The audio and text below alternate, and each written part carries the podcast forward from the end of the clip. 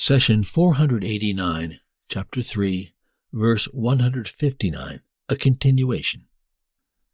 فبما رحمة من الله لنت لهم ولو كنت فظا غليظ القلب لانفضوا من حولك فاعف عنهم واستغفر لهم وشاورهم في الأمر فإذا عزمت فتوكل على الله إن الله يحب المتوكلين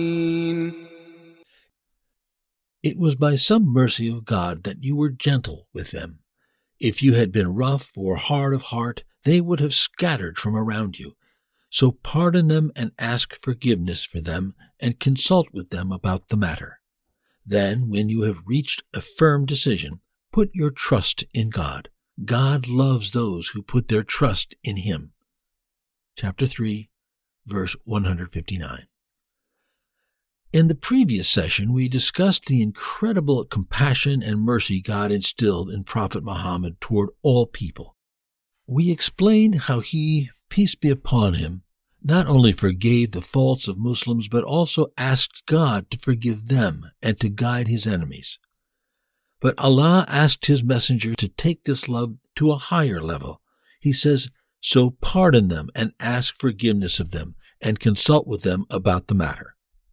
Before Uhud, Prophet Muhammad consulted his companions about whether to stay and defend Medina from within or go out to meet Quraysh on the battlefield. He, peace be upon him, was of the firm opinion to remain in Medina, but when some of his companions, who missed out on the honor of Badr, insisted on marching, the Prophet relented and prepared the army to go out. The battle was then lost. In the verse under study, Allah instructs Muhammad do not say, I consulted them, acted on their advice, then we were defeated, so I will never consult them again. Despite the outcome, you should keep the door of discussion wide open.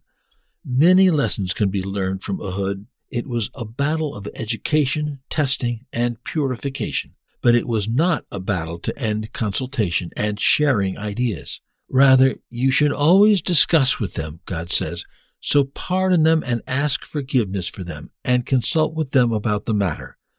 In other words, as long as you forgave them and asked your Lord to forgive, you should turn a new page as if nothing has happened.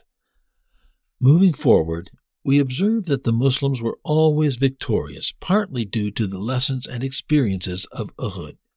When Abu Bakr, may God be pleased with him, fought the apostasy wars, he consulted his companions. Some strongly advised against war, but Abu Bakr chose to advance anyway. Seeking consultation has its own set of rules. Following or rejecting the opinion of others also has its rulings.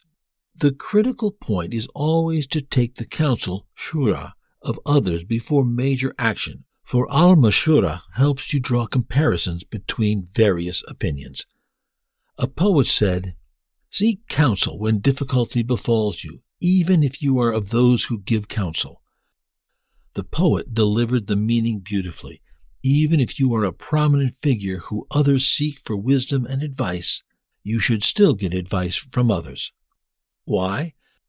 The poet completes his lines. The eye might see what is near and far, but it cannot see itself without a mirror.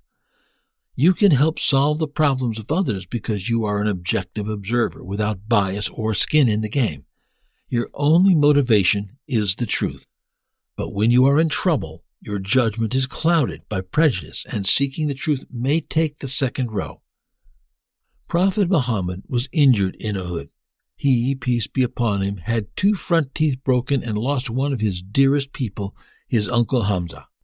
In other words, the outcome of seeking counsel in Uhud was ugly. Yet, as though God says to his messenger, do not look on the previous outcome of discussions, see it as fruitless, and cut off Shura. You will not remain with them forever, and there will be a time soon when they will be governed by someone else and as long as an erring individual will govern them, you should not set a precedent that robs this person from seeking advice. When offered several opinions, he or she can consider and compare options and choose what is closer to the truth.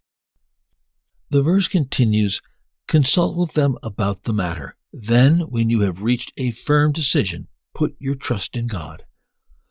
After consulting with the companions, the prophet decided to march, then went home to put on his armor. Some of the companions regretted pressuring him and chased after him to reconsider. So the question is should he, peace be upon him, have put down his armor and stayed in Medina as he wanted from the beginning? No, because after careful shura, there is no room for hesitation. Put your trust in God and do not look back. This is the benefit of faith. The body works while the heart trusts. What a balanced equation! The body plows, sows the seeds and plants, irrigates and fertilizes the land. The body also prepares for frost and protects the plants with straws. All of this and more is the required material work of the body. After that, the heart trusts the Almighty God. Do not say, We are sure to have a great harvest because I have perfected my work. Why? Because God Almighty is above all means. You do your work and then trust in the judgment of your Lord, regardless of what it is. I believe in God, who possesses absolute power and can create with means and without. We as humans need means, but the Almighty is above all means. This is the beauty of faith. Here we should take a moment to address a common problem. Placing your trust in God to provide you with money and provision is very different from laziness and stupid dependency.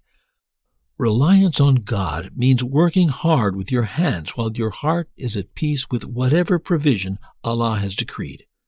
But laziness and neglect are to sit around doing nothing while declaring that God will provide for you. When faced with a difficult task or something they do not like, lazy people often hide behind, I am relying on God, the provider. We say to such a person, if you truly believe that God will provide you with no work on your part, do not even extend your hand to eat when people place food in front of you. Wait for God to make the food jump into your mouth. Do you even need to chew, or should God do that for you too? Another point to address in this verse is what some people see as a contradiction. More specifically, the phrase, then when you have reached a firm decision, put your trust in God, seems to ask you to do two opposite things. The first is to be determined and make a firm decision, and the second is to put your trust in God, meaning to relegate the responsibility to Him. In our daily lives, we hear people say that they have entrusted the matter to so and so. It means that they were not able or willing to do the job, so they entrusted someone else to do it on their behalf we answer that we always entrust our affairs to God Almighty.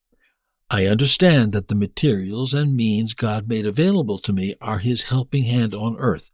My task is to exhaust these means and then leave the rest to the all powerful, all wise. I recite the following ayah at least 17 times every single day. You alone we worship, and you alone we ask for help chapter 1, verse 5. I am confident that Allah, who arranges the affairs of the entire creation, will take care of my affairs, so while my body works hard, my heart does not exhaust itself with worry.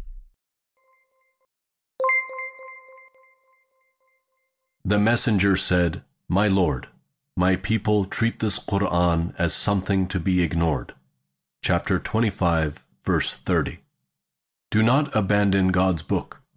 Please take a moment to subscribe and to share with your family and friends. Visit us at www.qurangarden.com.